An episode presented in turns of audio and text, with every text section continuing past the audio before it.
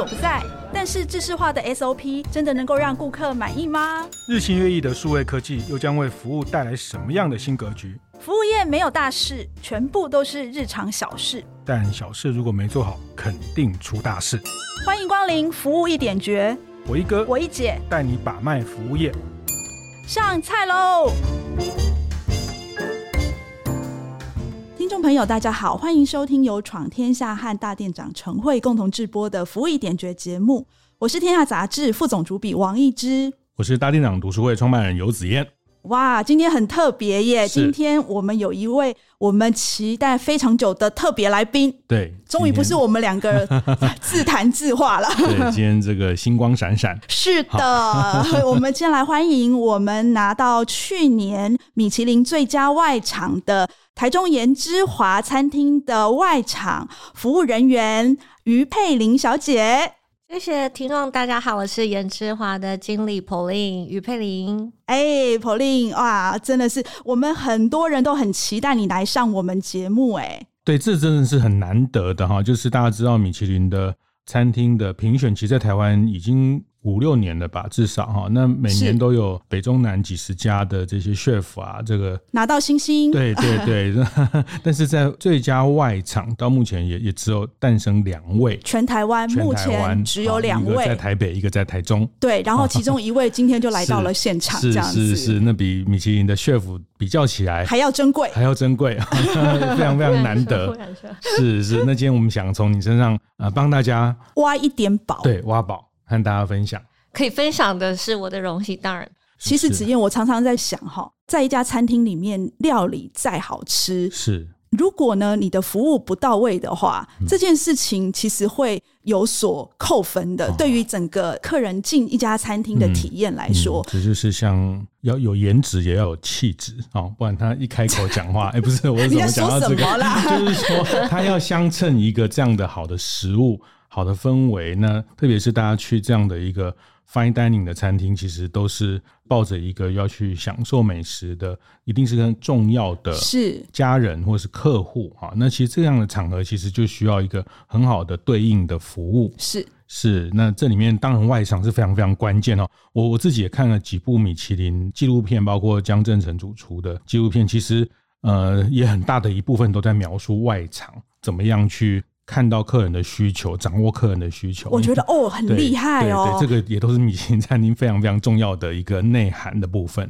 对，我另外一个问题想要请教 Pauline 哦，就是说，除了就是哎，你拿到米其林之后呢，哎，大家给你的那些鼓励，可是相对是不是大家对你的那个服务的要求跟期待会不会更提高啊？嗯嗯、想说我要给米其林的外场服务，他就会开始有那个比较高的期待。其实得到这个奖项，我个人还好，是我的团队压力比我大。怎么说？其实他们平常呢，我们 briefing 的时候，我们否每一天要去做一些厨房里面有 Maison plus 厨房的准备工作。对。那外场 briefing 的时候，可能有一些对客人一些 note，嗯，他可能今天需要呃周年啊、生日啊，或者食材的忌口啊，各方面我们都必须要牢记。那或者是对于熟客贵宾已经常常造访我们的店，嗯、那他上次有说希望这一次有什么样的饮食特别的需求，那我们去做一些 briefing 的时候，我们大家相互的提醒。嗯，那这一项奖项之后，他们会更好像不能容许自己有一点。一点点小错，对、嗯、他们自己的心态就没有办法去消化这个。但是我有常鼓励我们同仁说，其实我们是做好平常的我们，我们餐饮从业的人员很希望来看我们有怎么样子的表现。嗯嗯、那我觉得这是平常心，是，是，但是不要忘记，他们都是我们的客人，无论他今天对我们的期望多高，但是我们很好的、很平常心的表现，我觉得。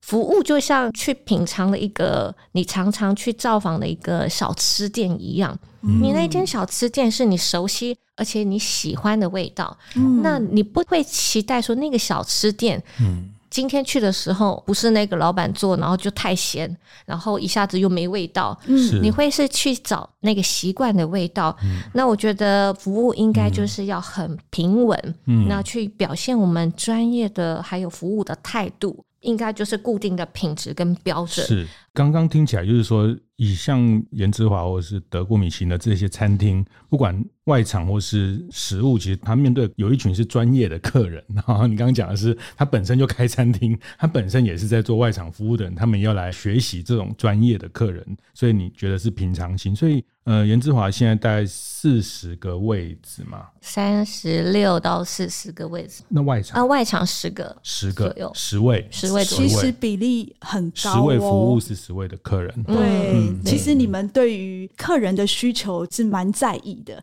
是，那平常我们就是会组成一个类似一个小组，我们对于餐跟酒之间会有一些讨论，更多的讨论。是，那原本没有接触酒呢，也不小心入呃，就是让我入坑，对，入坑，就是嗯，学习到了酒的这方面的专业领域。嗯嗯嗯所以，我们外场人员呢，十个里面大概九个都有得到四九师的执照。哦，这是呃，我们彼此就是会激励彼此去做这一件事情。嗯，当然，四九师的执照有不同的机构，那他们都有在不同的机构去得到他们相关领域的专业知识，这样。嗯，哇，所以是一个彼此激励，就是互相成长的一个服务团队。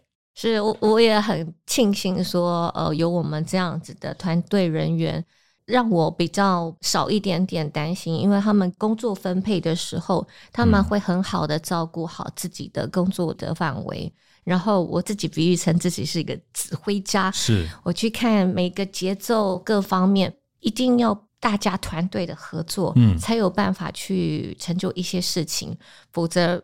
我不可能很像我自己哇，整个这样不可能的。嗯，我记得我第一次采访 Pauline 的时候，哈，我就恭喜他们，然后他就说：“不是，不是，我是整个团队。嗯嗯、其实服务不是个人的荣耀，其实它是整个团队之间彼此的这个接棒。就是说，哎，这个客人需要什么，你没办法，我是可不可以马上代替你去接下来这样子的一个服务？”我再问一个呃很很直接的问题哈，就是说像。这种米其林这么厉害、这么高水准的餐厅，你们是怎么样去感受到？比如今天服务下来，客人有没有满意？比如说有很多餐厅，他们可能会用客人把他的填表啊，满意五颗五分，不满意四分啊。但是米其林餐厅，至少我去过的，他一定都不会做这件事情，他不会最后吃完发一张表单让你填，说你你今天觉得满不满意哈？那呃，我很好奇，像。这样的高端的餐厅，你们每天晚上或是隔天在检讨前一天的服务这件事情，这四十位客人，这三十六位客人，他们到底有没有满意，或是包括说你们会不会去看？呃，最简单来说，像 Google 的这些评论啊，这些网络上的评论，就你们怎么去管理客人的满意度？对对对对，这这这件事情呢，其实也是我也是时间，就是一直告诉我一些事情，对。其实我以前非常在意各个大大小小的评论，嗯，呃，甚至呃，我自己觉得好像已经服务让他觉得很开心，但是可能隔一天或者是在大半夜，然后我有看到一个评论，好像只有四颗星，然后说我们非常好，然后我想四颗星为什么？非常好？然后或者是呃，他讲的呃不是喜欢我们的类似那一种话，嗯，那我可能以前。呃，没有会难过吗？会，而且甚至我还睡不着觉。嗯、你为了客人 给你的这个，你睡不着觉。我会一直回想说，当天他有什么样子让我。他觉得这样的事情，或者是哎，为什么我那时候不知道？我们已经非常非常尽力了，而且看起来他也很满意。可是他回答的的表达，好像觉得 OK，就是中性，觉得对 OK，不 是很像，对，跟他呃告诉我的回馈不一样的时候，让我会觉得为什么我会曾经为了这样子，然后会常常的休息不好啦，或者是什么的一堆。那我后来呢，我调试了很多事情了，呃，所以我自己。对于这个回馈的事情呢，我在当下我会跟我的 partner 分享一些，因为其实他们也有很多的工作服务经验，但是有一些大大小小事情呢，其实是在于，比如说他不喜欢这个味道，嗯、那如果你平常不知道他为什么不喜欢这个味道，因为我们不认识他。对，但是他可能对于呃 cheese 类的味道，他本身就排斥了。嗯、对，那我们可能经典或者是我们这一次觉得特别好的洋葱汤也大受欢迎，那他不喜欢这个味道，嗯、那我们不要再去准备另外第二碗给他，同样有 cheese 的，因为他就是不喜欢 cheese 的味道，所以你给他十碗都不是他要的。那我们可能会去透由这样子去了解啊，什么样子的呃，让你比较不喜欢这一道料理，那他会告诉你更多的资讯，嗯、那我们再去做其他的项目的安排。嗯，那其实我觉得这件事情也是我们呃亚洲的一个，我觉得啊自己觉得说，呃，我们亚洲人很同理心的这一件事。嗯，因为可能你今天在呃欧洲或其他国家，fine dining，他一整个下来，可能他只有问你食材进口。你喜不喜欢？他不会为了你今天不喝这个浓汤的，你你喜欢喝清汤，然后为你去做一些改调整。对，那他就是这样子给你。他们的思想变化可能没有我们的那么的灵活，或者是嗯嗯愿意去做这些。是，那我觉得这才是我们。亚洲还有我们台湾很可爱、很棒的地方，那是你啦，嗯、你们颜之华啦。对，我们主厨的确受尽了我很多的折磨。子嫣，你知道吗？他是为了客人可以跟主厨吵架的那种外场经理耶，你有没有听过？呃，其实几次，因为我其实离于君主厨，他其实是非常照顾客人。其实我们人内外场其实都是一样的，他其实对客人非常好，而且是他告诉了我们这些。些观念，让我们可以去这样的进行，甚至九，呃，今天我们可能去做 pairing 的这个项目，对，我们早上。不是早上，这样好像在喝永和豆浆。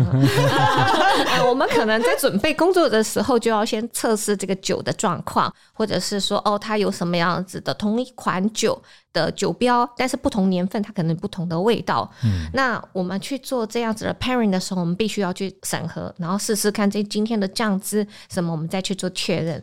那有时候呢，chef 就是他们已经在准备工作很忙的时候，我们再去拜托一个东西什么什么，就是内外场可以去做这样子的配合。那我觉得这一点也是不容易，是因为有时候是各做各的，是是是，那不会去做这一项的。配合。其实刚刚 Pauline 讲的就是说，就是在颜之华常常发生一些状况，就是客人有一些很奇怪的要求，比如说他现在点了主餐，假设是鱼的话，对，然后 chef 都已经做好那个鱼在那里了，客人突然就跟 Pauline 讲说：“啊，我忘了我鱼我会过敏，哎，可不可以帮我换成猪？”是，结果呢？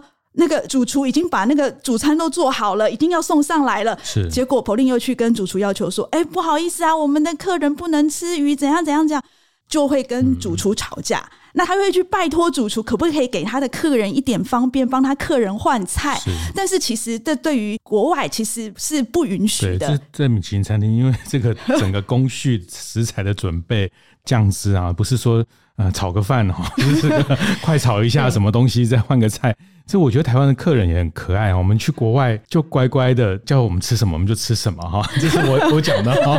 但是我们在台湾就就觉得我们在台湾就觉得，哎，我突然今天我想怎样就怎样。对，今天觉得突然呃，本来不吃素的人，后来看到旁边的素的很好吃，他就说他今天就变吃素的哈。就是说，我觉得我们好像有时候在在本地就是对我们的本地的服务的伙伴就就要求特别高哈。那嗯，去国外就就觉得说我们要 follow 人家，那如果那个。菜的味道不合我们，一定是我们自己的饮食习惯，这个没有像他们这样哈，等等，这个有时候客人心态也挺有意思的。是，我是如果临时状况，现在会非常的少，因为我会在这个事前的时候，我已经做很多的在确认，或者是他的客人他没有办法为我们做确认的时候，现场我还要会再做一次这样的确认。哦，呃，就是也是一样，就是一样是累积经验而来的。嗯，那我可能不会去做强迫，因为有些时候是。那个客人要邀请贵宾，很重要的贵宾，他不帮我，不可能帮我去做确认。确认这一件事，因为他不好意思。对，那他现场来的时候，那我可能会去跟他的贵宾去做很多的项目的确认。哦、是，是那我们今天有什么样的内容？那怎么样？怎么样？因为有些时候认知不一样，有些时候，哎，他生食什么都可以，那可能突然出了一个海胆，嗯，他都不要生食了。哦、原来是有海胆呐、啊，嗯、那 那突然这哎，我生食只能不能吃海胆而已。是是是，对，所以对虾子过敏，但龙虾 OK。很很多的确是不同组织是让呃有很多不吃虾的，那只能吃龙虾，没错。那 哎，真的真的真的啦。那有些对柑橘类的，可能他又是可以吃什么样，或者是不吃鱼卵，但只吃鱼子酱。嗯，那 但是真的是有这样。那因为可能它熟成其他的鱼卵，他不觉得熟成方式，他不敢吃那个味道。但是鱼子酱的风味会带给他美好。对，这非常细腻。所以其实你你看那个 Pauline 这样讲来，随手拈来就这样游刃有余哦。Pauline 他到底是怎么样可以做到这种哎拿捏的刚刚好的服务呢？我们休息一下，马上回来。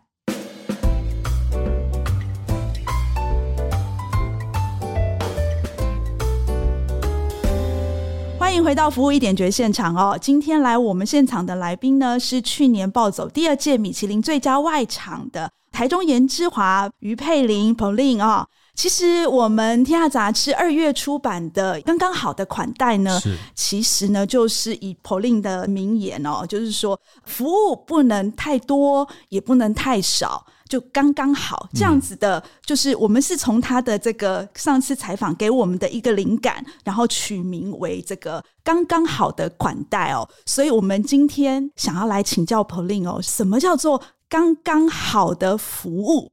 那其实老实说，我每次讲到这种刚刚好的，子燕就会 challenge 我，就是说，是嘿，什么叫刚刚好？你你的刚刚好跟我的刚刚好。那资深的服务的同仁，他认为的刚刚好，跟刚进来的伙伴的刚刚好，要怎么去沟通，或是成为一个团队的标准？是，Pauline 来跟我们 share 一下。是，不管是我们分享我们一些平常在职场当中有一些的体验。那其实服务必须，我个人觉得必须，当然是 routine，就是练习、练习再练习这件事情。哦，你可以从平常。我会邀请我的同事当客人，嗯，然后我们会去做很多的演练，是，那他们演练的都比我们真正来的客人还要更像客人的样子。比如说会呃假装是很难处理的客人吗？呃，对，可能会有很多的模式。那但是练习练习再练习这件事情了，比如说倒水这件很简单的事情，对，你一瓶七百五十 ml 的玻璃水，那再加上一个一点点女生的手的力量。你有时候一个角度问题，其实你拿的时候会抖，你没有经过一直在练习，你不知道他拿的技巧应该要怎么样才信手拈来，就直接倒水的那个很漂亮的姿势。嗯、哦，倒水的姿势要漂亮。是在我们的团队里头，就是可能刚进来的人员就可能一直要练习倒水，光是练习倒水可能达到我们要求，可能就要一个礼拜，然后每天两三个小时一直在倒水。倒水之后呢，衍生到他们可能以后要服务酒，这个其实都是一连串相关的。是，那这项事情呢，就是我们觉得这是一件小小的事情，但是呢，他必须要透过一直这样子的服务，才不会说倒水他已经一个挫折了，可能就倒到整个桌上都是，然后客人对他怎么样怎么样，啊、那他变成的人生当中也是另外一项阴影，或者是觉得不应该发生的事情，但是他发生了。这是我们没有给他一个很好的训练造成的事情，所以我会从小的事情就是一直练习。当然，资深的同事我也会希望一起练习。是，资深还要练习啊？是，都已经很厉害了，为什么要练习？因为常常做这些会犯错的事情，往往是资深人士会做的事情。嗯，哦，因为他们比较少去做了。那当他们一帮忙的时候，就会出错。对。就发生了不应该发生的事情，嗯、然后让年轻的同事，嗯，怎么你把水给滴出来了？嗯、这些事，所以对低级的错误，所以资深的也要练习。是，其实我觉得 Pauline 有一个很厉害的地方，就是很会拿捏他跟熟客之间的服务，还有新客人哦。新客人其实不难哦，就是说。因为一般台中人来这种就是颜之华，通常都是一个重要的纪念日。然后，呃，我记得 Pauline 有跟我提到说，有很多阿嬷可能生平第一次来到颜之华哈，那可能拿那个叉子都不知道怎么放哈，满桌的大大小小的叉子，对，就很紧张。对，然后 Pauline 就会先安抚他哈，然后再教他什么，然后或者讲个笑话。熟客呢，他可能就不按照那个程序来。可是我觉得最难的是，他跟熟客之间，比如说，呃，熟客今天当主人，然后他要带他的客人来，那他只是是要介绍 Pauline 给他的朋友认识，然后可能一个眼神，Pauline 就知道哦，我要走了。老实说，这个很厉害，我觉得 Pauline 他拿捏的恰到好处，欸。诶，呃，因为其实这个是有关于。客人之间呢，一直累积而来的一个信任感。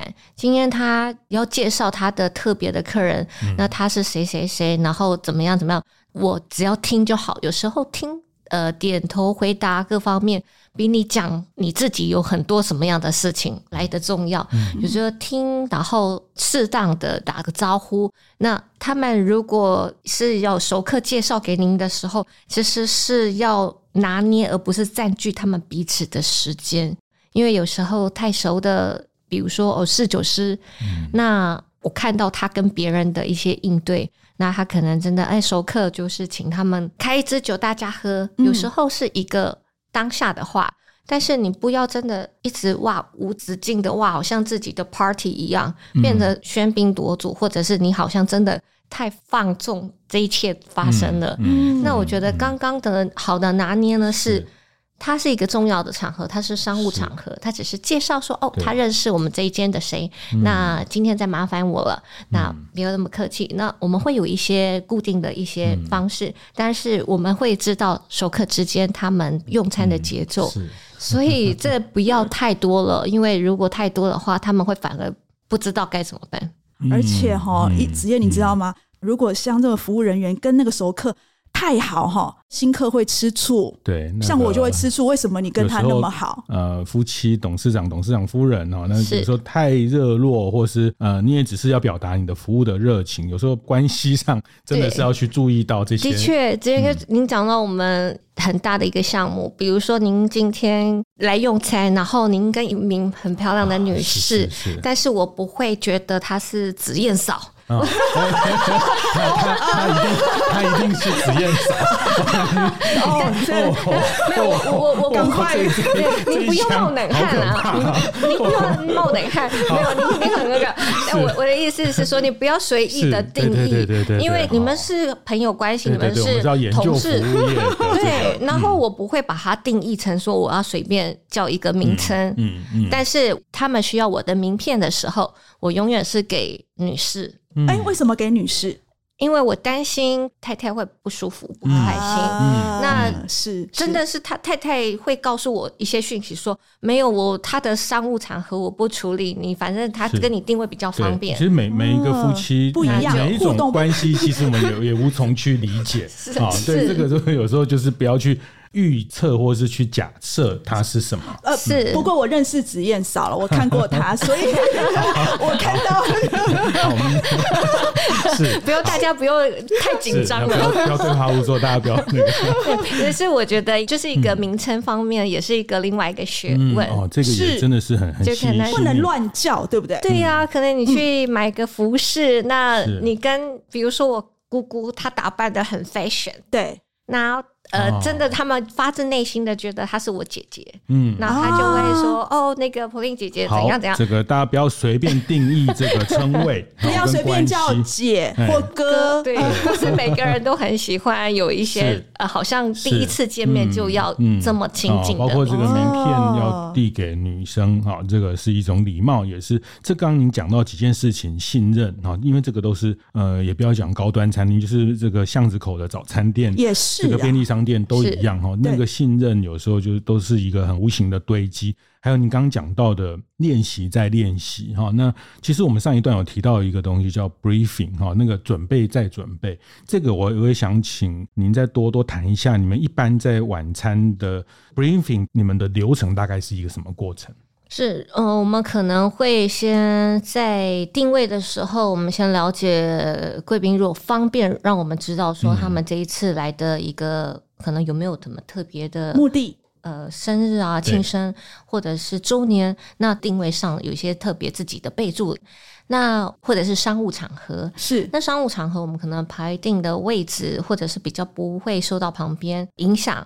不一定是打扰，因为有些时候商务场合旁边再排一个他们是求婚的人，那、哦、他们那个浪漫的感觉就 会被那个整个气氛，嗯、所以我们会把整个空间呢、嗯、会去做一个模拟，哦。哦、所以是去安排位置啦，导演一样，对对对，把这个这个舞台的这种特质的先把它做一个分，因为这个空间其实也没特别，就是我们最熟悉不过的一个餐厅的服务空间，对对对。那如果是情侣或者是求婚。那或者是他们周年，我们会特别安排在哪一个位置？嗯，那它旁边尽量避免是什么样子去做这样安排。嗯、OK，哈哈哈。Briefing 的过程除了安排他们的座位之外，嗯、还有吗？呃，当然。呃，如果是像我们认识的客人，我会去做我自己的小抄笔记，然后知道说他是这个月的寿星。嗯，那他这个月寿星之外，他今天如果是商务场合，他可能未必要让其他人知道他是寿星。哦哦哦，对耶，哎、欸，我们都没有想到这一点。那呃，我可能会私底下询问说，他这个月还会不会再来用餐？哦原来你是这样、哦，然后他会说：“哦，没有，我这个月只有来这一次，哎，那什么吗？为什么？”我说：“哦，可能我会跟他稍微聊一点点。”然后他说：“哦，没关系啦，那我下个月再来。”我说：“下个月就不是你的生日了，所以你会怎么办？”那他就会，但是他放在心上，知道我知道他，嗯、对，嗯、那很厉害。但是这不，我觉得没有特别需要觉得很厉害，嗯、是因为我已经了解他们。对的状态，对，但有时候就是不要觉得他生日就一定要让他怎么样。对，但有时候这个惊喜变成惊吓，他也没有要准备要，因为他可能真的是商务上有一些必有有一些，或者是他有特别的长官，那他不会是。他是主角，是是哇，哎，这一点真的是打破我的，就是这个叫叫刚刚好哈。你不要你不要觉得你好像什么都对。你生日，然后我就要给你，哎，等一下那个中间赶快来蛋糕。结果哎，没想到是一个商务场合，结果他老板在旁边，结果大家为他庆生，不让他尴尬，因为可能他老板都没有来这里用餐过，然后他居然是对是。我们的熟客啊，他的老板会觉得哇，你好像比我厉害，还是什么的？哎，Pauline 真的点醒我们了，真的是。所以其实不是只是说，哎，客人生日你就要给他什么东西，而是说，就是你要看那个场合，还有跟他一起来的人是谁，那个恰不恰当。是。其实我我也听过这样的，像他们在服务商务的这些包厢的客人等等，他们甚至每天晚上都会去记录他的位置，比如说圆桌。哦，或者长桌呢？谁坐谁旁边？这些哦，这个是美感，也也会去特别注记。对，他可能会比较喜欢坐哪一个位置，然后他觉得比较舒服，或者是光线各方面，他刚刚好他，他呃视力什么的比较容易看到。所以，Pauline 这些小秘诀，你都会记在自己随身的小本本里面。呃，现在都会在电脑作业比较多，嗯嗯、以前的时候会做在小本的一些笔记，然后。餐后的时候是我更多的作业的时间。餐后啊，餐后对，餐后的工作是什么？我可能跟我们同事之间检讨彼此有一些的措辞用语，可能他们有一些时候的用词，我觉得不是那么的恰当。恰当，那我会是需要做一点修正。但是其实当场去是纠正他，所以我会也会做做小笔记。那已经都很久的同事了，所以我会在私底下告诉他这一件事情，然后觉得你刚刚的用词介绍可以是少掉什么，多了什么，嗯、或者是应该要用什么样词句会更有礼貌一点，呃，他不会是您的很像朋友感觉的用词。嗯，嗯那他下一次很可爱的是，他会再回馈给我说，如果我是这样子介绍好吗？嗯、那他会再演练那个状态。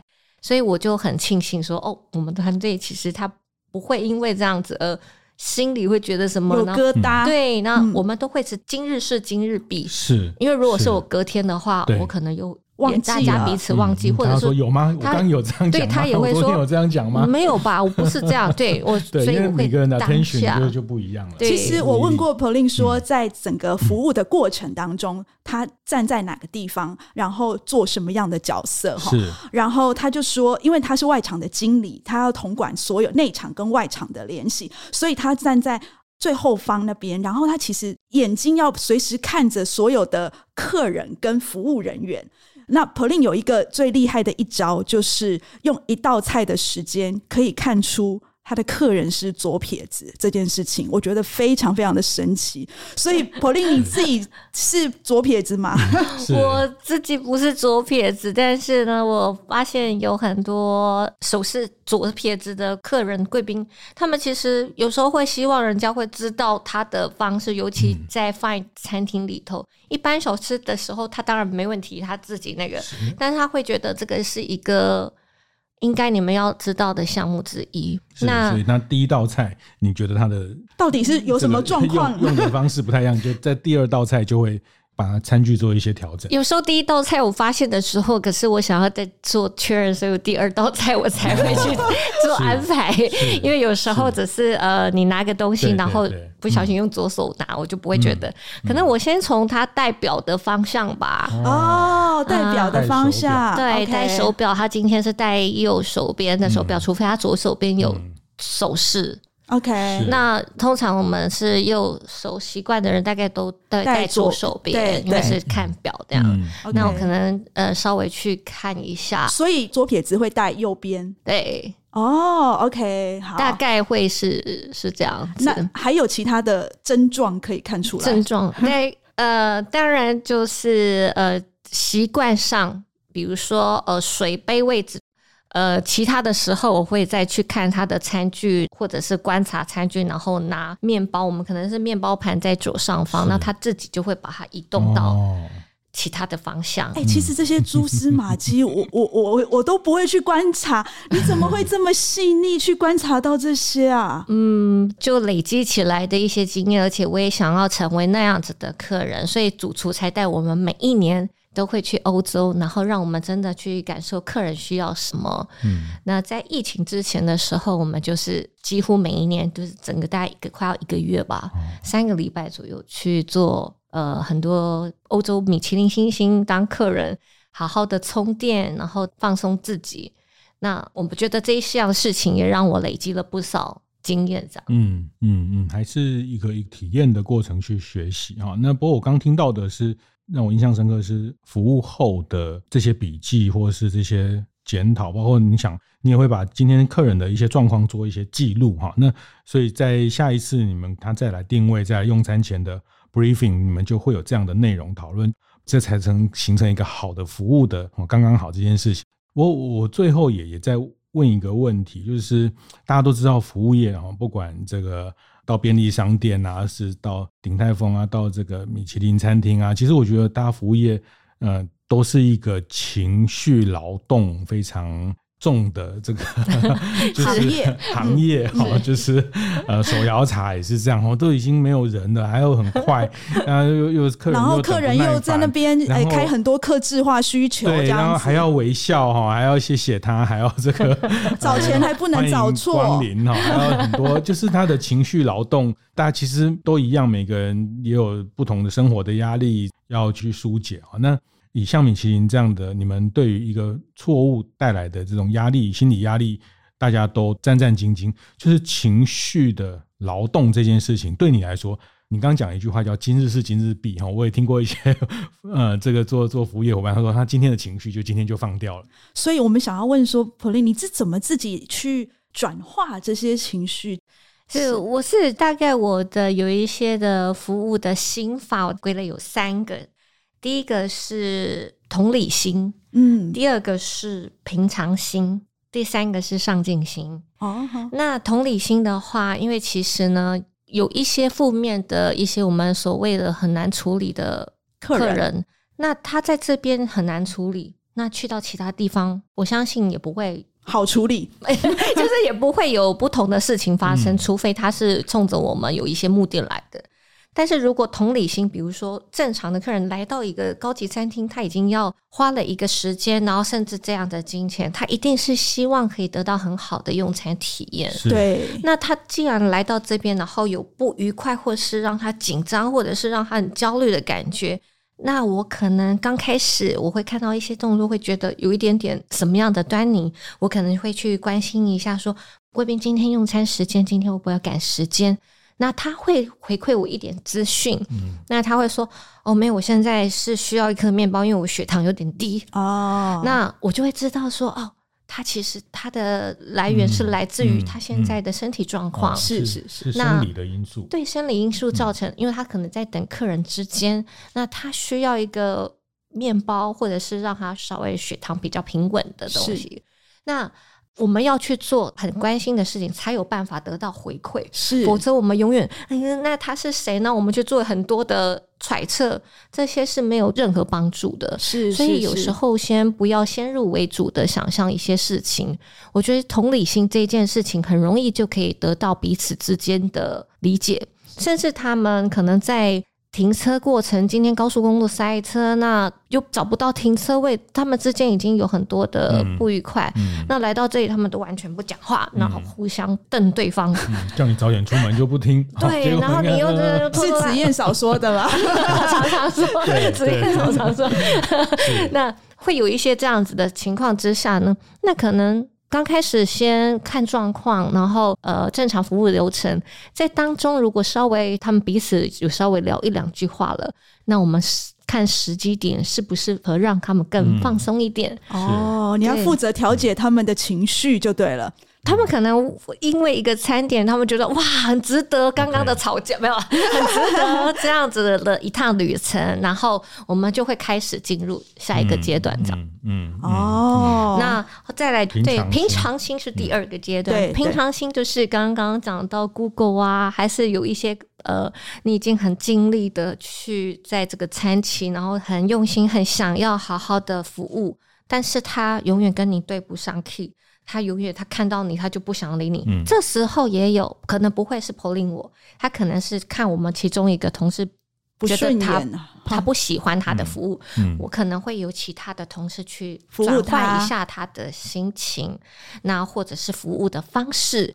呃，并不是每一个都是希望 Pauline 服务的，因为我可能穿个黑西装，人家会有压力。嗯、他们可能是来这里用餐，而不是看我表演。嗯、所以有时候我有看到对我比较。